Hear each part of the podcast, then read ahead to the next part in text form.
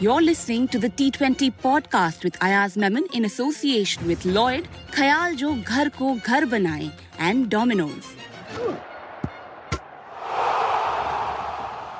Gujarat served a masterclass in chasing on Saturday evening at the Eden Gardens, beating Kolkata by seven wickets, from needing sixty-nine from thirty-six balls to completing the chase with thirteen balls to spare.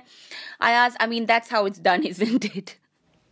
It is, and that's one reason why they they are the defending champions. That's the reason why they won last year, because they were so good, whether setting a target and especially if they were chasing a target. And remember, this is a match being played at the Eden Gardens, which is, is the strength of the Kolkata team. But uh, it didn't seem to make a difference to Gujarat. You know, there were patches, some moments in the match when it seemed that Kolkata might run away with the game, but it wasn't enough. They, you know, they just couldn't sustain it, not with not while they were batting, nor when they were bowling. I thought in batting they finished about twenty to twenty-five runs fewer than they would have liked. It was a two hundred kind of a wicket.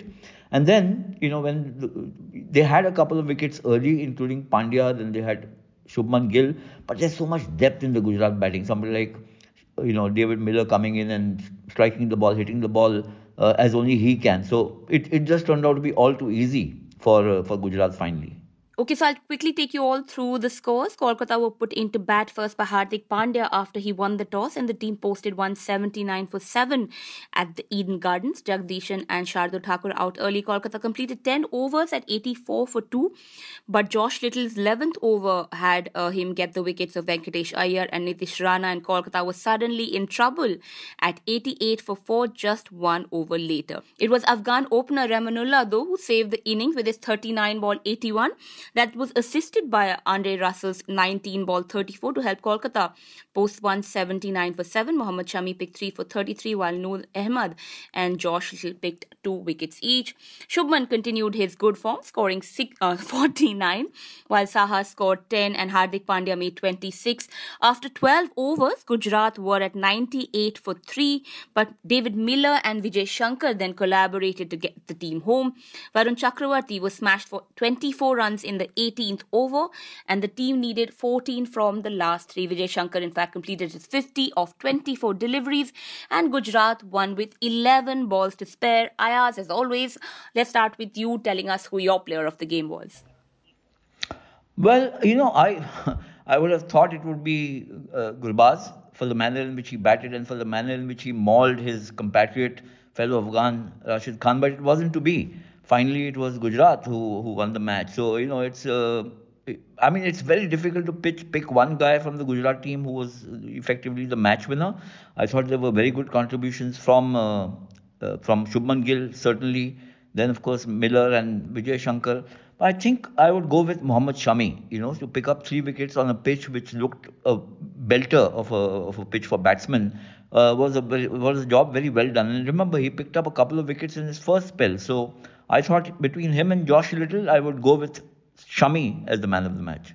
Uh, Ayaz, Gujarat really have sort of switched gears, uh, you know, right about in the last couple of games, haven't they? Uh, really playing like the defending champions that they are. They are now top of the table with twelve points from eight games, with Chennai, Lucknow and Rajasthan having played as many, but they're all at ten points. And, you know, we are at, we have crossed that halfway Uh, pa- ma- mark of the league stage. So we are going to be talking about like league standings quite a lot. So Gujarat looking really, really strong. They are looking strong, and they've climbed to the top of the table uh, after this win. So I, I think they've got a lot of depth in their in their uh, in their side, in batting, bowling, in fast bowling, in uh, in spin bowling, and they seem to know when to flex which muscle, if you know what I mean. Uh, you know, they they don't have to do very fancy stuff.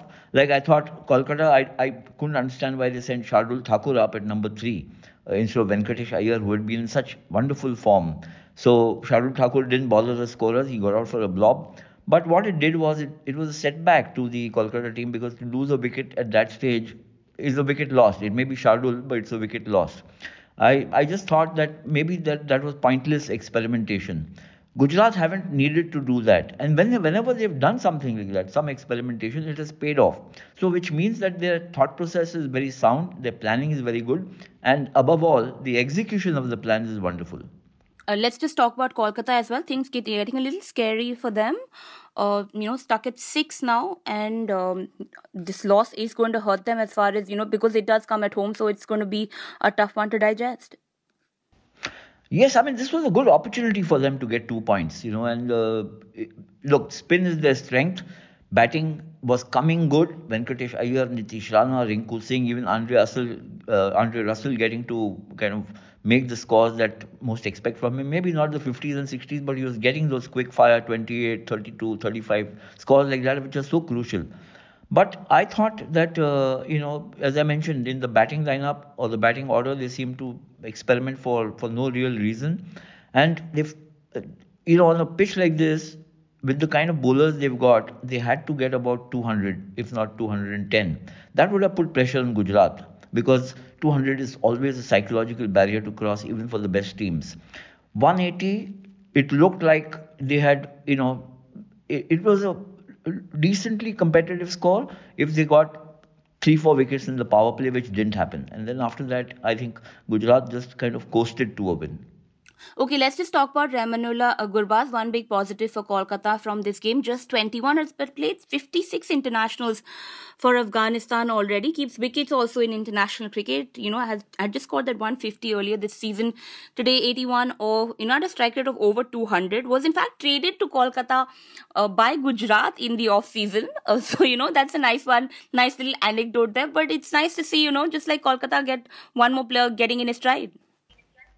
Yes, and Mandra, what I think is that, you know, some of these Afghan players are going to become household names. Rashid Khan already is in T twenty cricket across the world, and especially in the India T twenty League, for his performances over the past, maybe, you know, number of years that he's played here. Before that, we had Mohammad Nabi, who had made a reasonable impact. Then you got, you know, Mujibur Rahman, who was also, who's kind of not caught the fancy of, uh, of franchises this year. But otherwise, he's, he's been around for a while. And then you've got, you know, Gurbaz coming in, Navinul Haq is there. I think these Afghan players, because they are playing so much of T twenty cricket, and uh, or maybe only T twenty cricket, not too much of the other formats, and they are excelling in it, because that's one way to keep their own careers alive and the prospects of their team alive. So I think that we're going to hear more. Maybe some more Afghan players are going to make the cut in the coming season. And Gurbaz, of course, was, was quite sensational today, wasn't he? The kind of clean striking that he did, he's he's got the gift of timing. He's also got power, and he's, you know, in, in the straight field, he's a very very good, very good striker of the ball. Okay, so I'll just get one last question in. Hyderabad versus Delhi is the Saturday night match tonight. Both teams in trouble, are currently placed ninth and tenth. In the standings. They have about seven more matches to go this season, but both are at four, with Gujarat already reaching twelve. You know, I mean, they are going to need to win all of their matches they want to qualify now, right? And I mean, this, this match actually becomes a very important one for both teams. It is a very crucial one for both teams, because they are lagging behind their, you know, their bottom of the t- points table, both of them. And, you know, in, in, a, in a sense, it's more disappointing for Hyderabad, I think, the way they are, uh, where, where they are now currently, because it when the season started, they had a couple of setbacks, then they seemed to get back on the rails, and then they just lost their way. While Delhi, on the other hand, just went from loss to loss to another loss and another loss, till suddenly they've had a couple of wins on the trot. So they might think that, uh, or they might believe that they, are, they they can win this match, and if they do, there's a, you know, slender sliver of hope which keeps them alive, but it would almost certainly uh, spell the death knell for Hyderabad if Delhi win, and the other way around, uh, in, in, in, in terms of trying to make it to the playoffs. Okay, so we'll be back with Ayaz with the result of that game. Thank you so much, Ayaz, for taking time out. Thanks, Mendra. Thanks. We'll catch up. That was today's episode of the T twenty podcast with Ayaz Memon in association with Lloyd, Khayal Jo Ghar Ko Ghar Banai, and Domino's. This is a Quint original podcast, executive produced by Shelly Walia and Ritu Kapoor.